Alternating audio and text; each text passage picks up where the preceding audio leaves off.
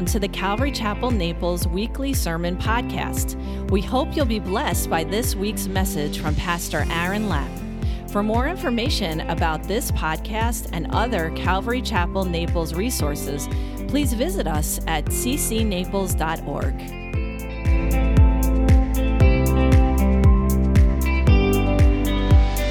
1 John chapter 4.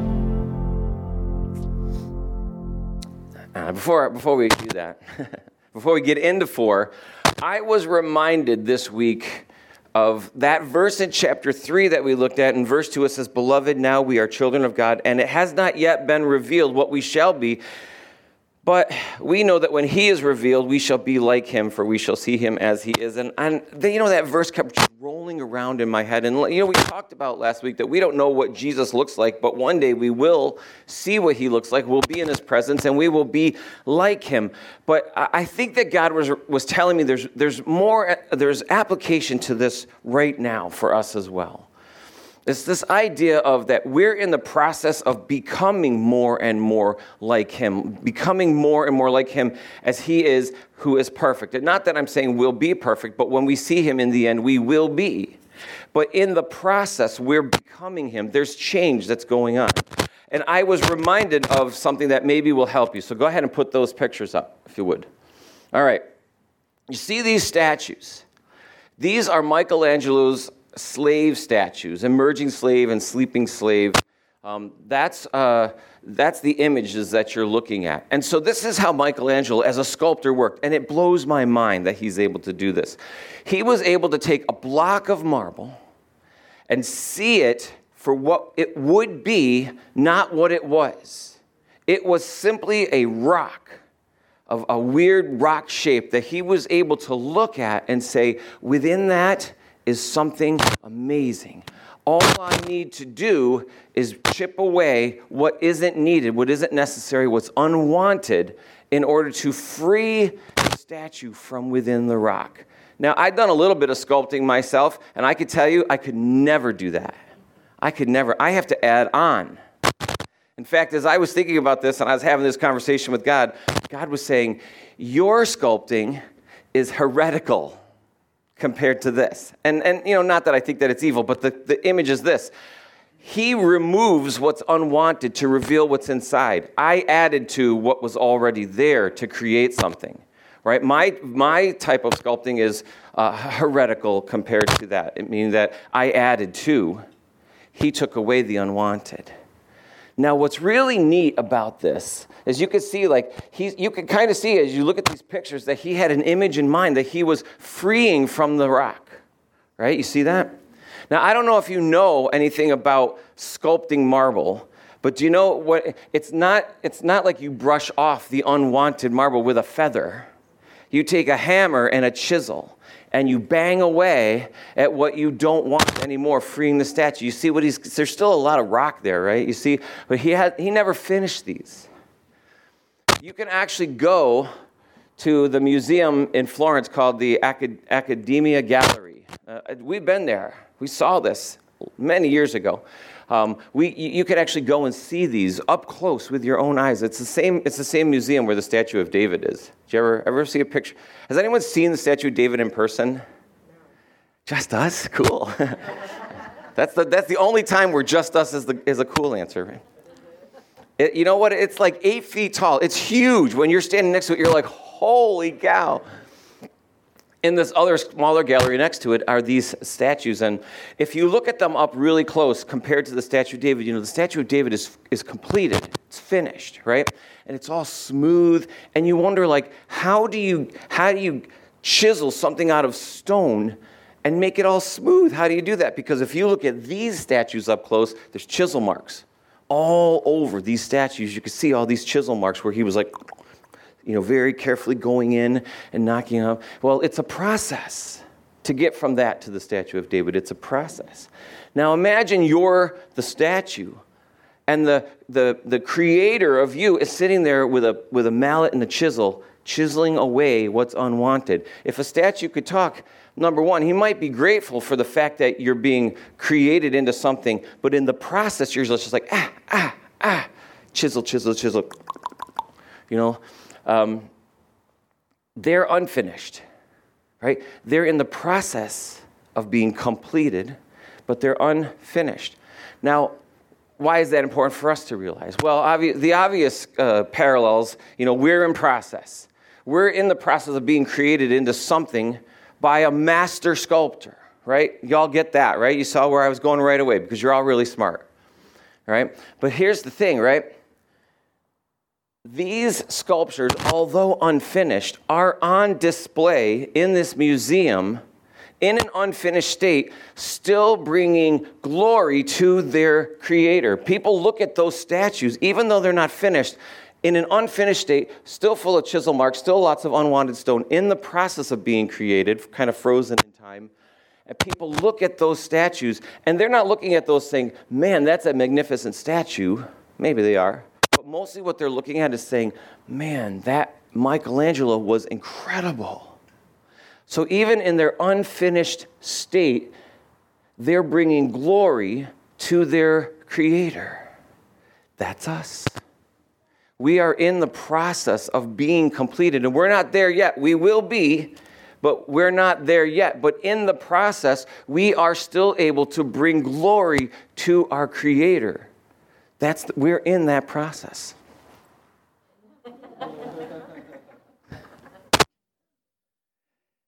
I just, I just want you to think about that as you go about day to day, day to day. We're in that process of being created, sanctify, uh, sanctification, that process. But it doesn't mean that you cannot be used by God in the process. It doesn't mean that you can't bring glory to God in the process. In fact, you absolutely can and should, as they do to Michelangelo. All right. Chapter 4. Beloved, do not believe every spirit, but test the spirits whether they are of God. So, you know, John is writing to them continually continue he keeps on giving them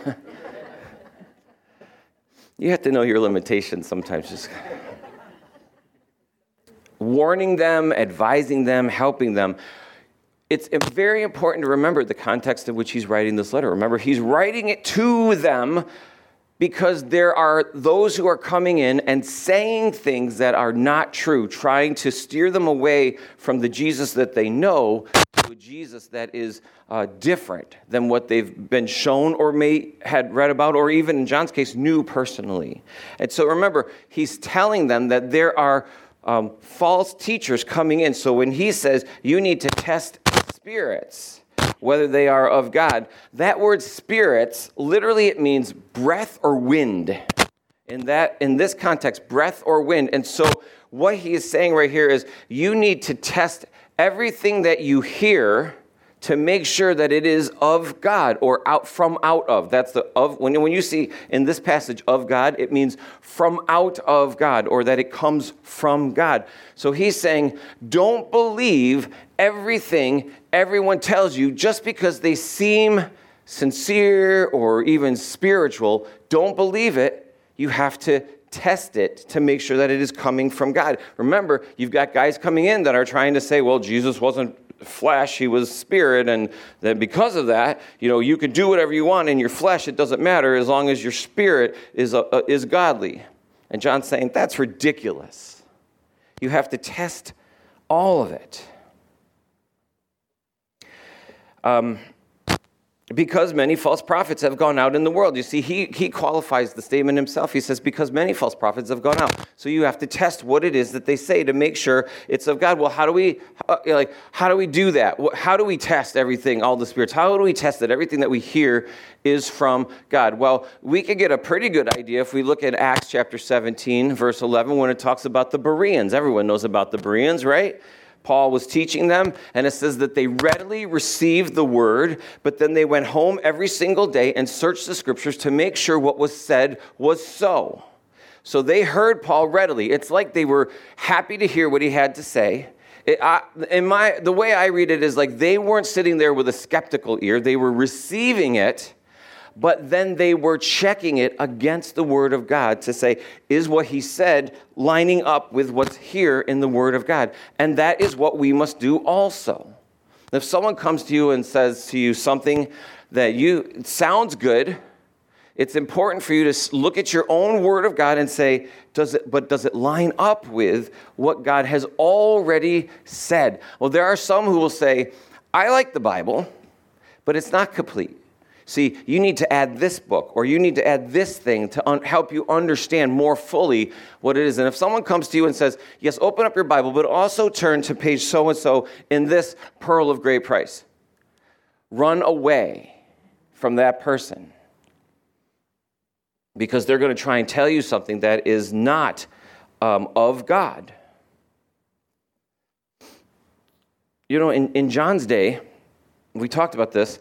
There were those who said that, yes, Jesus was God. We get that. We believe that Jesus was God, but he wasn't of man. He wasn't flesh, right? He was God, he was spirit, but he was flesh. In fact, there are many stories uh, in, in uh, history that say that, that, uh, that, that Jesus would walk along the beach with you, but only your footprints would be seen, not his, because he wasn't flesh. He didn't leave footprints. It will appear as though he had a body, but he didn't really have a body.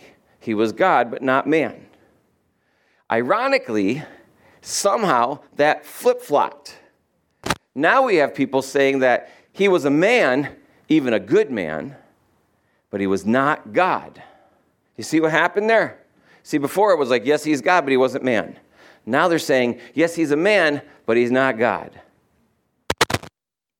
This is how the devil works. Do You understand? The devil will say, all right, this, this might work. If I can convince everybody that he wasn't a man, but he was, you know, he was God, you know, that'd be great. And he got a bunch of people somewhere along the line, they were convinced that that wasn't true. And so he was like, all right, all right, all right, I'm going to change it up. And now I'm going to say, okay, he was a man, but he wasn't God. And you know what? The devil will do whatever he needs to do to try and deceive. That is his one goal. It's just destroy. Destroy. He's not your friend. He doesn't have anything good for you in mind. His goal is to destroy and kill, and that is it. And he'll do it however he needs to do. And maybe you've had this conversation in your head or with the devil uh, before where you'll say, Oh man, uh, I'm such a wretch. I keep, I, you know, I, I, sin all the time. I, it's the same sin all the time. And, and the devil comes up, and maybe he comes up to you and he says, Nah, you're not that bad. You're good, actually. Look at all the good work that you do. Look at all the people that you help. And you start thinking, yeah, I am a pretty good person. I do do a lot of things. I do a lot of good things. And the devil comes in and he says, Look at you thinking so high of yourself. Who do you think you are? You think you're so great. You're a wretch. And then you think, I am a wretch. Look what I just did. I just elevated myself up. Oh man, how could God ever forgive me? And the devil comes in, it's like, You're not that bad. You're pretty good. And you, it's back and forth. And whatever he can do to tear you down and destroy you, get into your head and mess you up, he will do it. Look, he completely reversed the, the God, you know, God is spirit. He's not flesh. Now it's God, you know, Jesus was flesh. He's not spirit. Don't buy it. What does the word say? John's going to say right here, he was spirit and flesh, and it had to be both. The reality is that there are nowadays those who buy this and teach this idea that God, Jesus, excuse me, Jesus was a man but not God.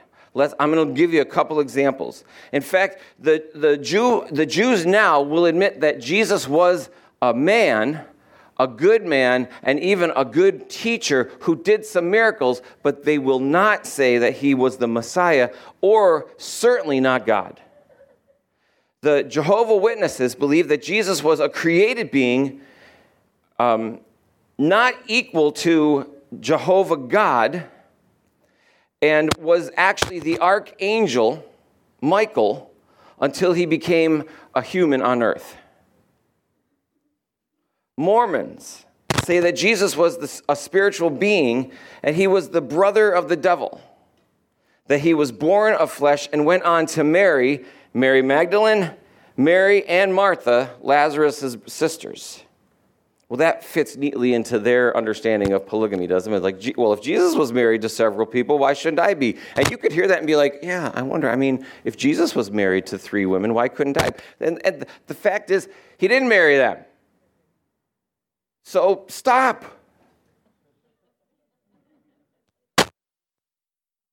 Muslims do not believe that Jesus was, they do believe that Jesus was born of a virgin, but that he was only a prophet. The fact is that you don't actually have to be a Jew or a Muslim or a Jehovah Witness or a Mormon to believe some of what they believe. You can be a regular secular person going about your life and saying, "Oh yeah, Jesus, maybe he was a prophet. Oh yeah, Jesus, I don't know, maybe he did something, I don't know." But what John's going to say is if you believe anything other than Jesus Christ came in the flesh from God, then you believe the spirit of antichrist. That's what he's going to say. We're going to talk about that. That's what the Bible says.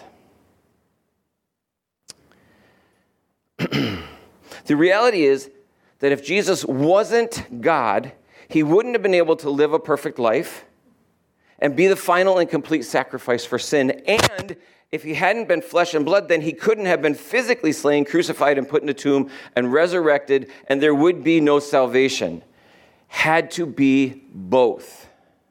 Amen? Every spirit in verse 3 that does not confess that Jesus Christ has come in the flesh is not of God. You see why, why that's important? He's very specific in those words Jesus Christ has come in the flesh. Jesus is what his name was. Christ isn't his last name. Maybe you, you thought that. His name isn't Jesus Christ. It was Jesus, and Christ is his position. It means literally anointed one. In, in Hebrew, it means Mashiach or Messiah, the one who was sent by God. Jesus, the anointed one who was sent by God. He's very specific in those words because that encompasses all of that, came in the flesh. That's the entire emphasis of that thing, that, question, that sentence, that verse that he writes. And this is the spirit of Antichrist, which you have heard was coming and is already in the world. Antichrist, so you know, doesn't mean opposite Christ. It actually means in place of Christ or instead of Christ.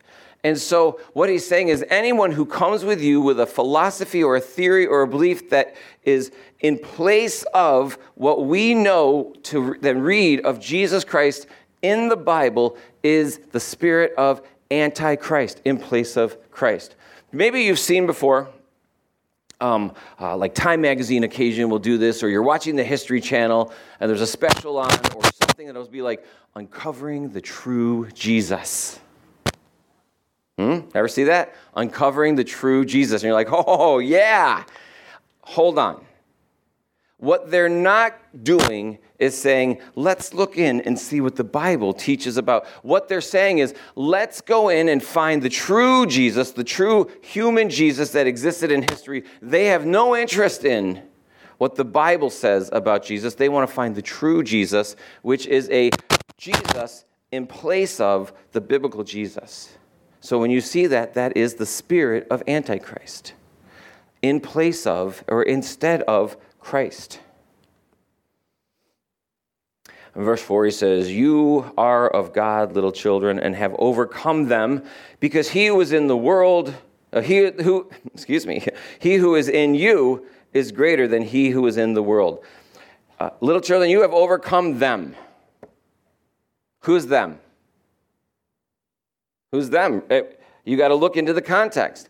Them is those who are coming with an understanding or a teaching that says that this Jesus is not the Jesus you know, he's a different one. Anyone who comes to you with the spirit of Antichrist, anyone who comes to them or to you with an understanding that is other than what the Bible teaches of Jesus, you can overcome them. You have overcome them, is who he's talking about, because he who is in you, who's that?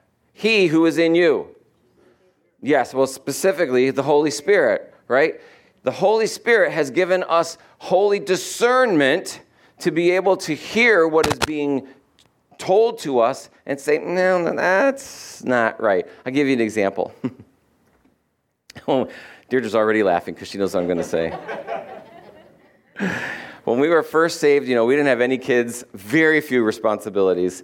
Um, and distractions at that point. And we just were like, every time we went, we, I mean, we were in a lot of different Bible studies, but we list, wherever we went in the car, we would listen to the radio, trying to find some sermon on the radio. You know, and, and that was, this is a really, really long time ago. And there weren't like iPods and digital, there wasn't digital anything. Oh, digital watch. You could have a digital watch. Um, and so you had to find on the radio something to listen to. And, you know, obviously it was a long time ago because I'm doing this to tune my radio. And we would, we would come upon someone who was teaching the Bible, and we'd be like, oh, good, listen. And we're driving along.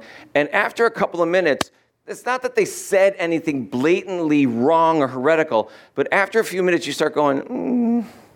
and we were new. But you started to think, there's, there's something not right here. I can't, can't put my finger on it. And we used to call it our spiritual radar. Like, our spiritual radar would go up, and we'd be like, there's something not, I don't know what it is, but there's something not right. And then inevitably, there'd be some heresy that would come over the airways and be like, oh, there it is. There it is. And, you know, then we'd turn it over to something else uh, or nothing. Um, and, and that's it. Like, we've been given that through the Holy Spirit, the power of this discernment to be able to hear and discern, like, there's something, there's something not right. But then we're not just to trust it to our own understanding. We're supposed to go and look in the Word and say, what does the Word say about that? What does the Word say? You're telling me that Jesus was the half brother of Satan. Eh, that doesn't sound right exactly. Let me go and see. That's what we're supposed to do. But we've been given the power of the Holy Spirit to overcome those who will come to us and say, "Here are you know this, this, and this," and we say, mm, "No, I don't. I don't think so." They, they, same as them. Them is they. They is them. Okay. They are of the world, therefore they speak as the world, and the world hears them hear the, the word hears them it, it's more than just like when the sound comes in and moves the eardrum and this is listens to okay? So this is saying that they are of the world therefore they speak as the world and the world listens to them. Do you know why? Uh, it's like they speak the same language right? They it's not just that though. They speak the same language and those that they're talking to want what they're saying to be true. Listen, if, I, if I'm coming to you, let's pretend I'm one of these, I'm they, okay? I'm they, and I come to someone who is a non believer, and I say, Did you know that it doesn't matter what you do in the flesh, as long as you love God with your heart, you can do whatever you want in the flesh. And if I'm a, a worldly, unbelieving person, I'm like, that sounds pretty good, actually. Because in my mind, I'm thinking, yeah, that's what I want. I want no accountability for what I do in my flesh. That's what I want. I want to be able to live however I want. I want to be able to talk however I want to talk. I want to be able to do whatever I want to do. And, you know, I'm, I'm pretty, I kind of want to go to heaven too. You know, and so it's saying that they speak the same language, and so they understand each other. Um, but, uh, but this says here, we are of God. We speak a different language. You know, sometimes, have you ever noticed that sometimes when you, um, when you talk to somebody who is one of your um, unbelieving friends and they don't quite get what it is that you're saying, they don't really understand what it is you're saying. You know, you're talking about, you know what, you're a sinner, and they're like, mm, I'm not, uh, I'm not, uh, I don't think so. I'm not sure I understand what you're saying. Like, you're a sinner. You, you need a Savior to come and save you. I don't really understand what you're saying. Because they don't speak the same language that we speak. I don't speak Spanish. So when I hear Jeanette and Cesar talking away, I don't understand what they're saying. We don't, we don't speak the same language. In that moment, we don't speak the same language. But the more I listen to them speak, I start to learn a little bit. I'll start to recognize, yeah, I can hear my own name. Well, see, the more I listen, the more I start to learn what it is they're saying. And so, this is my encouragement to you that you have unbelieving friends that don't seem to get or understand what you're saying because they don't speak your language. Just keep speaking it. The more they hear it, the more it starts to, they start to recognize things. They start to see things. There's more to it than that, but that's a good start. Just keep speaking to them in that language. If Cesar only spoke to me in Spanish after many, many years, I would probably be able to say good morning. Just keep speaking it. It says, We are of God. He who knows God hears us. He who is not of God does not hear us. Right? That's what I'm talking about. We are he who knows God. By the way, the word knows it's a it's a very important um, word. Um, it isn't just like um, I heard of him, or I've read about him, or I know about him. Um, it's it's it's bigger than that. It's gnosko in, in Greek, gnosko, which means that you've had a personal experience on which to base your understanding and knowledge of that person. To know through personal experience or to recognize because of personal experience, right? So it's, it's, like, it's like this. Um, if I was to say to you, Do you know Justin Bieber? You would say, Maybe. You would say, I do. And not because you know him, but because you know of him. You've heard of him, you've seen pictures of him, you've done your hair like him, Mike, at one point probably.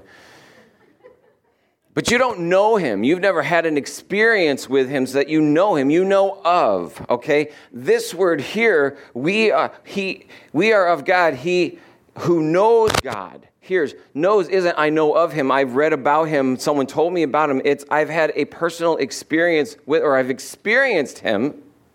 And therefore, I know him. I recognize him based on that experience. He who knows God hears us. We speak the same language. He who is not of God does not hear us. We don't speak the same language. And by this we know that the spirit of truth, we know the spirit of truth and the spirit of error. Do you see that is a very important verse right there? You know what he's saying? There's only two spirit of truth, spirit of error. Spirit of truth, spirit of error. There's, there's no spirit of kind of truth or kind of error. It's one or the other. He doesn't leave any room for middle ground. We've talked about this. There's no fence to be sitting on. Now, this is great. Verse 7 Beloved, let us love one another. So that's a very, uh, and I looked at almost every version of the Bible, and it all says, let us love. Um, maybe you have a version that says, um, Beloved, we should love one another. Um, but mostly what I saw is, Beloved, let us love one another. Now, I want to point out a couple of things. We talked about this uh, two weeks ago. The word beloved is a derivative or derived from agape, meaning God's unselfish, unconditional uh, uh, love. Beloved, it means one who has experienced the love of God.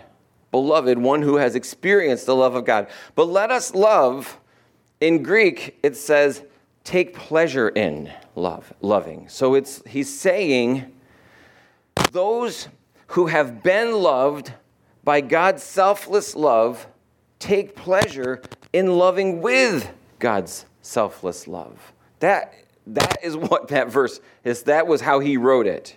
It was saying like those of us who have been loved by God's unselfish love, let us take pleasure in loving with God's unselfish love.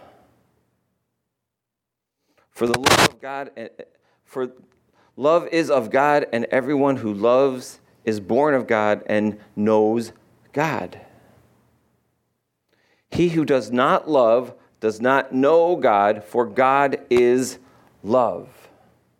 He who does not know, who does not love, does not know God. If, if you are not able to love the way God loves, you are not of God. Well, you know, you're like, well, wait a minute, but God's love is perfect and holy and unselfish and unconditional, and we can't do that. But remember, we talked about God said, you can't without the Holy Spirit who you already have. In Romans 5 5, it says that He's already poured in His love through the Holy Spirit that lives within us. So we have within us the power of the Holy Spirit to love the way God loves. So what He's saying is, since you have the ability through the Holy Spirit if you're not doing it, then that may be an indication that you don't have the Holy Spirit. And therefore, you are not of God. Now, remember, he's not saying this so that we all can look at each other and be like, mm-hmm, mm-hmm, let me just, let me, let me judge everyone else. Let me just measure everyone else. He's saying this is so you can look into your own heart. You are not to use this and say, you're supposed to say, Am I loving God? Am I loving everyone the way I am called to by God? Am I agape loving one another, my neighbor, my brother? Then it says, God is love. Now, if you were, you know, born in the seven, or a child in the 70s, you probably had a bumper sticker on your car, God is love, or like a, a you know, like a t-shirt with big bubble letters and maybe a rainbow outline. It was different then. God is love. Man. Well, I mean, it is true. God is love. But the thing is, like, people sometimes get it mixed up and they think, well, love is God. Because the thing is, like, love doesn't define God, God defines love. You understand? This word agape, this is, it's, it, I, I can understand why people get confused because in English we just say love, love, love, love. Every form of love is love.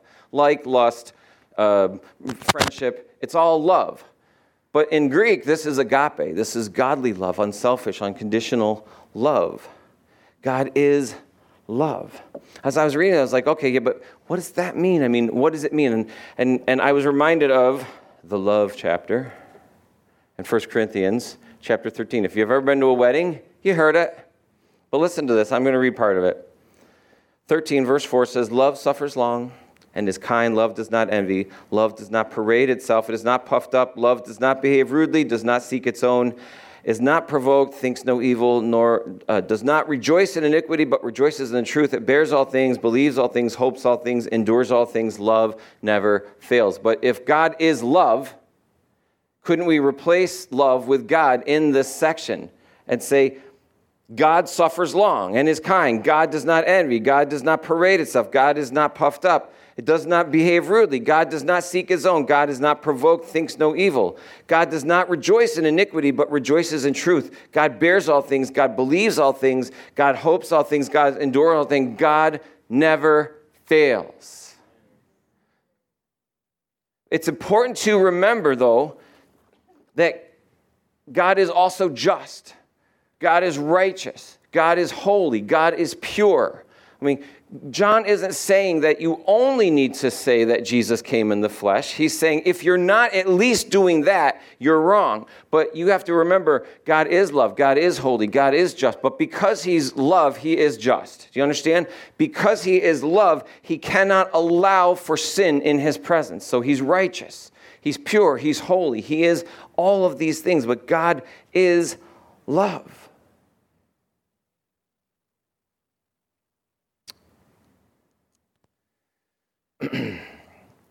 in this, the love of God was manifest toward us. So he's going he's gonna explain, he's going to say, um, because I am love, I am unselfish, I am unconditional.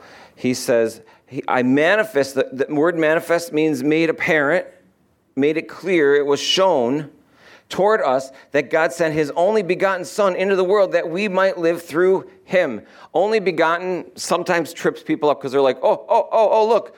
Oh, begotten means that he was born. Wrong. That's not what it means. It means one and only. One and only. Now you could try and extrapolate that out to say, well, one and only means that, you know, God created one and only son. But really what he's saying is there was only one Jesus. Only one into the world that we might live through him means because of him. We might live because of Jesus. In this, in this, in this is love, not that we loved God, but that he loved us and sent his son to be the propitiation for our sin. Remember, the Bible says that God loved us before we loved him. God loved us while we were sinners. God loved us while we didn't even believe in Him or want anything to do with Him. God loved us. He didn't love us because of who you are, He loved us because of who He is. He loved you and sent Jesus to be the propitiation. Remember what that word means? They would know this. It was a sin offering offered up so that fellowship with God could be restored. That is what they understood the word propitiation to mean. And so he's saying that God sent Jesus to be the sin offering for the world so that the world could be reconciled back into fellowship with God. Thank you. That's love. God could have easily been like, you know what, I'm done with you. I'm done. I'm going to Mars. I'm start over. Maybe he did. I don't know. Just... but he said, no, you know what? I'm going to I'm to send Jesus down. He's going to live a perfect life. He's going to die on the cross. And there's going to be, I'm going to pour out all of my wrath on him because he's going to take all the sin of his world onto him and pour out my wrath. And then, and then he's going to die but then I'm going to raise him up from the grave and he's going to defeat death and sin. And that's going to be for the forgiveness of sin for the whole world. And everyone then just has to say, I, oh man, I wrote this great note and I wish I could remember where I put it.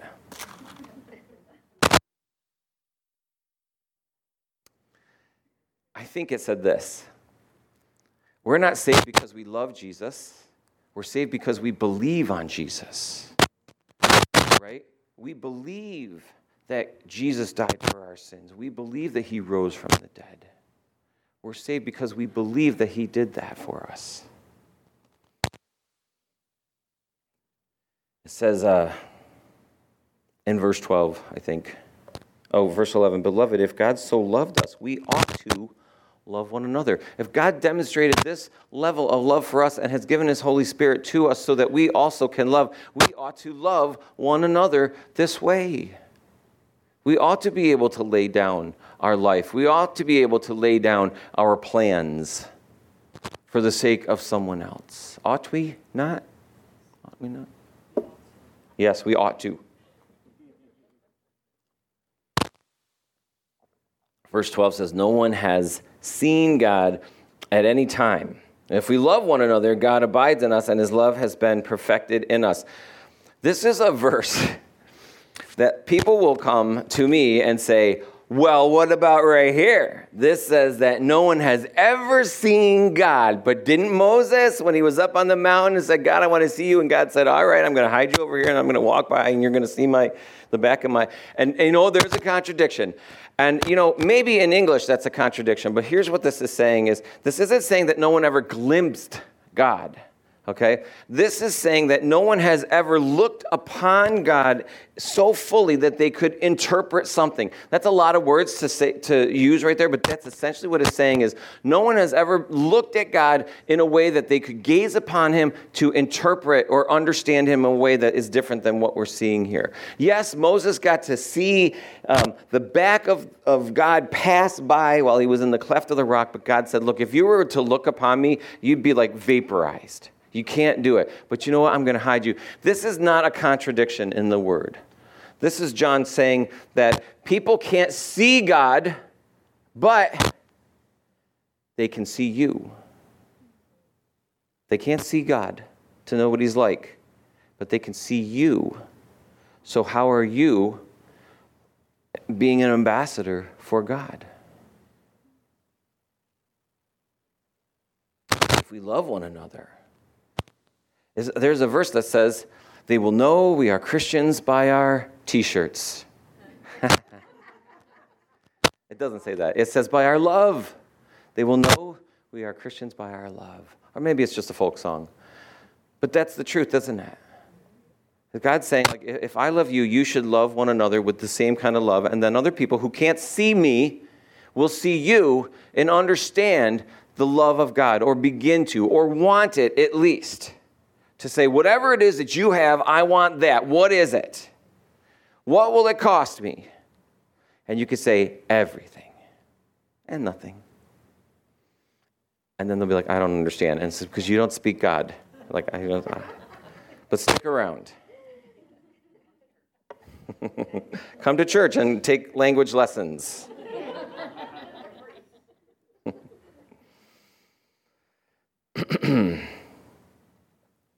Let's see.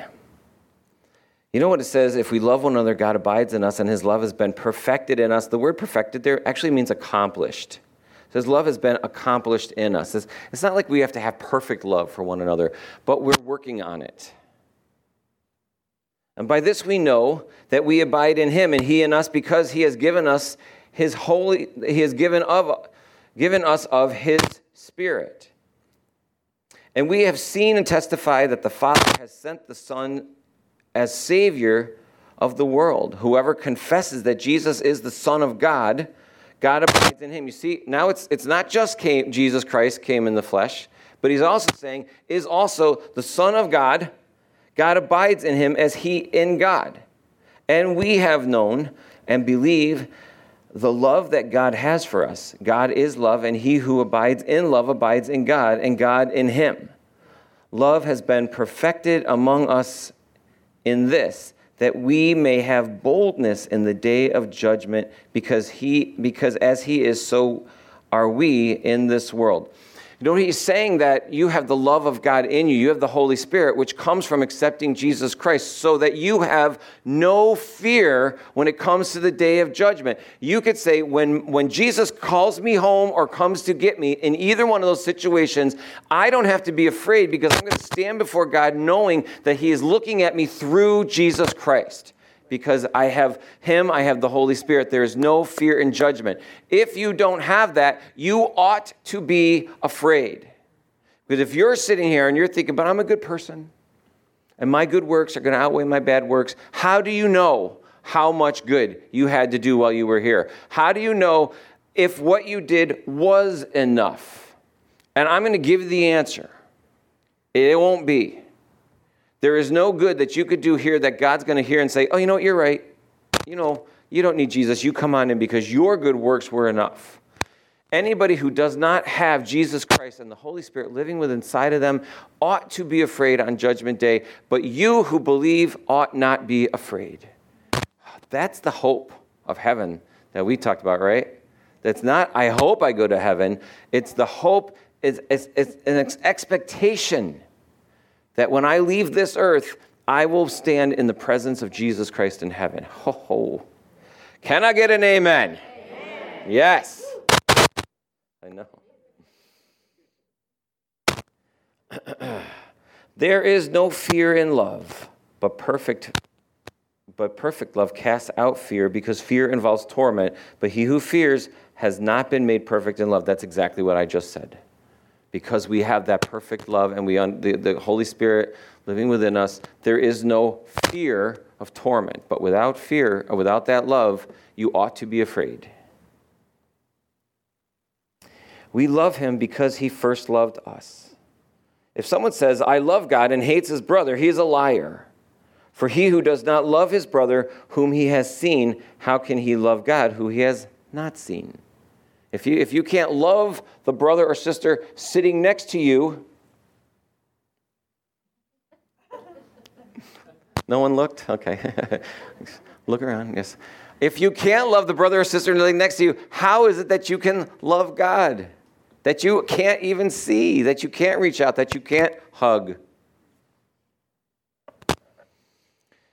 And this is the commandment we have from him that he who loves God must love his brother also. I want to end with this little story. There was a Salvation Army worker who found a derelict woman alone on the street and invited her to come into the chapel for help. But the woman refused to move. The worker assured her, We love you and want to help you. God loves you. Jesus died for you. But the woman did not budge. As if on divine impulse, the young lady leaned over and kissed the woman on the cheek, taking her into her arms. The woman began to sob and, like a child, was led into the chapel where she ultimately trusted Christ. You told me that God loved me, she said later, but it wasn't until you showed me that God loved me that I wanted to be saved. Amen. Let's pray. Heavenly Father, we do thank you so much for your word today. Lord, I pray for anybody here who's never heard or received the gospel message of Jesus Christ that their hearts were stirred. Lord, I pray that they are sitting here saying that they don't want to be afraid on Judgment Day, but that they would have the peace, the assurance, the hope that I'm talking about this morning through Jesus Christ. I pray that if there is anyone here that's feeling that tug on their heart, that uh, as we sing this last song, they would come over to me uh, that we might pray that they would accept Jesus today as Lord and Savior. Lord, I pray for the rest of us here who do have the Holy Spirit living inside of us. Lord, that we would, we would let that Spirit guide us to discernment, to know when we're being told something that's not true, to love those around us as you've loved us, Lord, that, that we might be the God that people can see. Well, that sounds bad. I don't mean it in, in, in a weird way, Lord. You know, what I, you know what I mean, Lord. Lord, that we might demonstrate and show the love of Christ that we have in us, Lord. Lord, let us go out of here today changed, different than when we came in, Lord, ready to love on our brothers and sisters as you have loved on us, Lord. Help us to embrace your truth, embrace your word. Lord, help us to deflect the lies that the world are trying